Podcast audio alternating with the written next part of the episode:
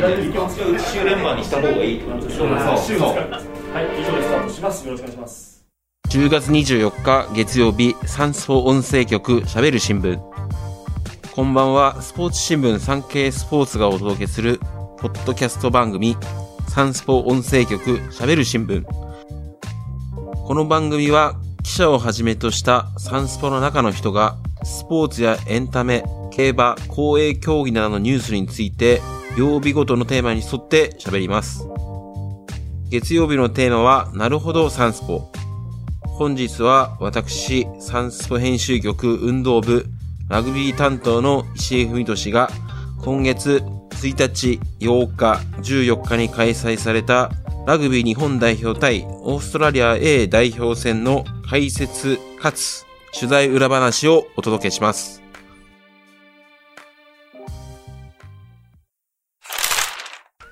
私、石井はですね、2014年の4月に入社して、まあ、記者としては、まあ、ゴルフが2年半ぐらい。その後、ピョンチャンオリンピックではですね、スキージャンプなど山競技を担当して、その後に柔道とかレスリングの夏の競技、東京オリンピックとかパラリンピックを取材してきました。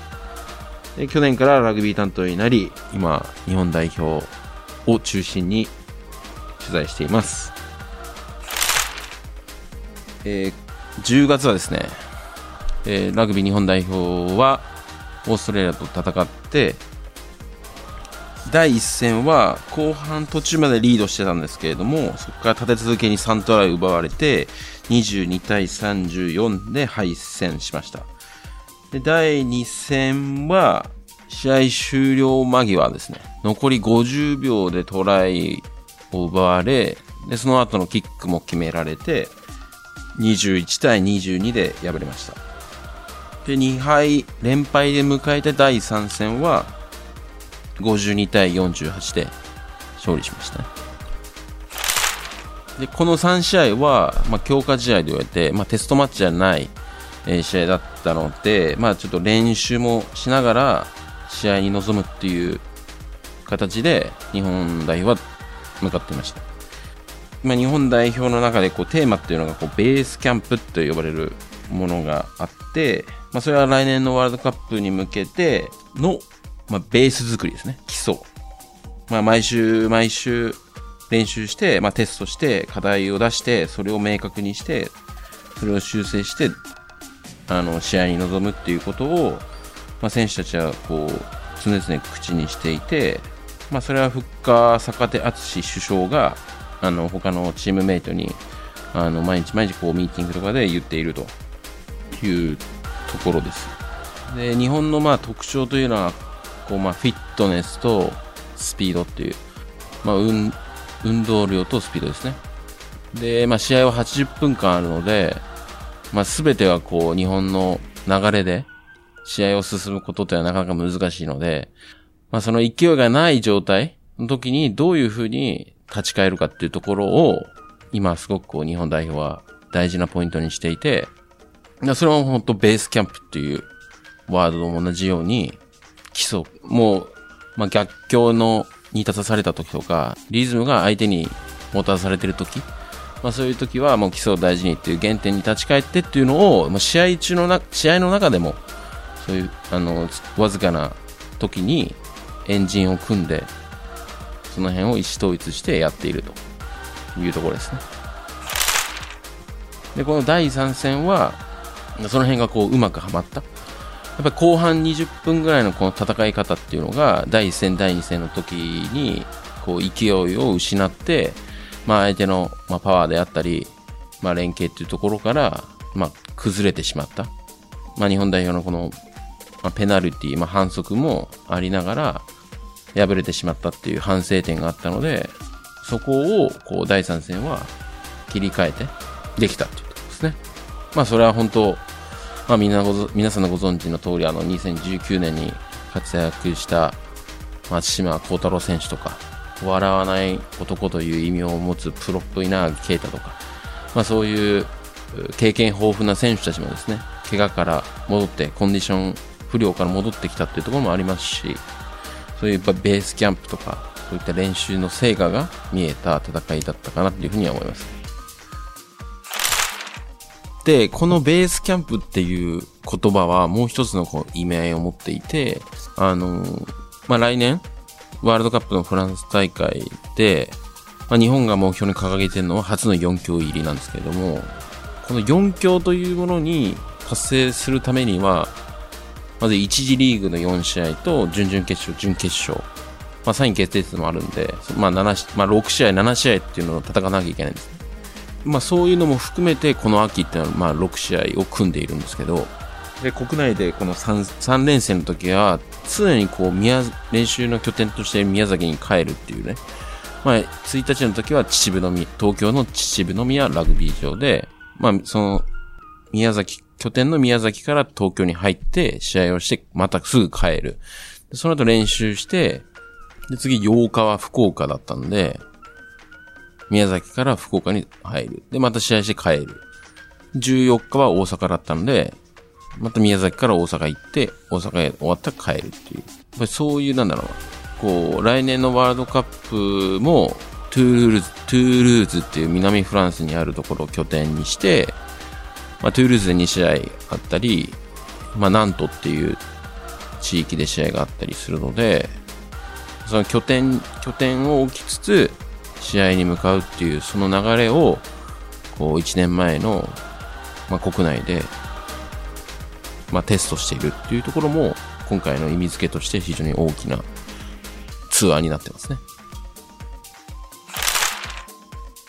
で、これから3試合です。テストマッチが組まれています。まず最初に29日に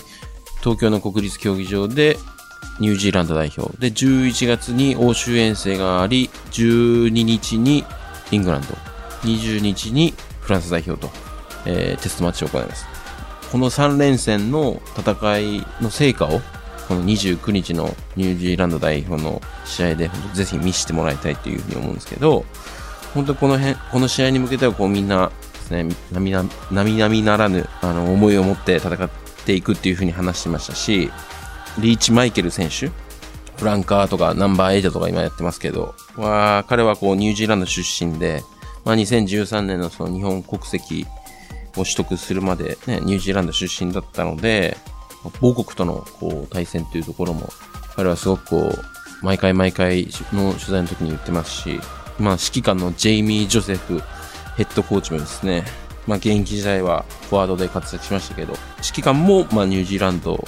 代表のキャップ数を20持ってて、まあ、1995年のワールドカップ大会では準優勝のメンバーですし、まあ、あと他には今、ロックのワーナー・ディアンズっていう、まあ、20歳の子もニュージーランド出身でいますし、まあ、ニュージーランド代表といえば、まあ、オールブラックスで、まあ、日本の子供たちが将来何したいって言ったら野球選手になりたいみたいな、そういう感覚で、まあ、ニュージーランドでは、こう、将来オールブラックスのに入るっていうことが、こう、一つのもう子供たちの目標みたいな、あとみんなの若れの選手たちの集まりなので、もうほんとスーパースターなので、まあそういうワールドカップ過去3度優勝のチームに、今こう、2019年のワールドカップで発狂して、発狂入りをして、まあ、来年のワールドカップで4強入りを目指す日本がどういう戦いをするのか。過去6戦全敗で、95年のワールドカップの時は17対145っていう、まあ、歴史的な対応をしましたけども、まあ、そこからそういうベースキャンプとか、まあ、いろんなものをこう、成長の糧にしてやってきたので、この国立でどういう戦いをしてくれるのかっていうのが本当に楽しみだなと思いますし、まあ、リーチ選手はこう、この間の試合後に言ってましたけど、やっぱりこう80分間の中で疲れた時、しんどい時にチームがまとまってコネクトっていう言葉を使ってましたけど、まあ、連携してトライまで持っていくか、得点を上げるところにできるかっていうところの差なんですよね。もう勝ちきれるところまでは、勝利の可能性っていうのはもうぐんぐん上がってますし、勝てる実力ってあると思うんで、そこの勝負のあやっていうところで、まあ、経験豊富な選手たちの前で、どう戦えるかっていうところが、まあ面白いところかなと思うんで、そういうところでこう注目してもらいたいですし、まあそういう中継もあるんで、あのー、国立競技場でプレミアムチケットっていうふうに言われてますので、まあ入れなかった方たちは、テレビや、まあいろんなところで注目してもらえればなというふうに思います。この秋ですね、あの、リーチ・マイケル選手3試合連続出場で、もうトライも取るなど、あの、34歳とは思えぬ、もう円熟期を迎えてるんですけど、合宿の時に、合宿の取材の時に、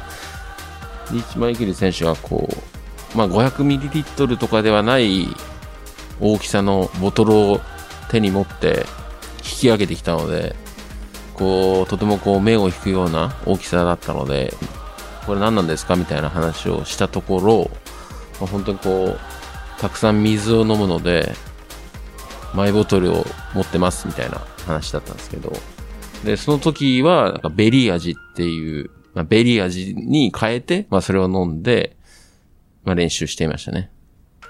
で、まあこの3試合も、まあその時は質問はしなかったですけど、まあ大きなマイボトルを持って活躍したところで報道陣の取材に応じていました。じゃあ29日のニュージーランド戦も、今話したような、多分きっと、あの、マイボトルを持ってると思うんで、そういうところをこう注目して見てもらえたら面白いと思いますんで、ぜひ楽しみにテストマッチを見てください。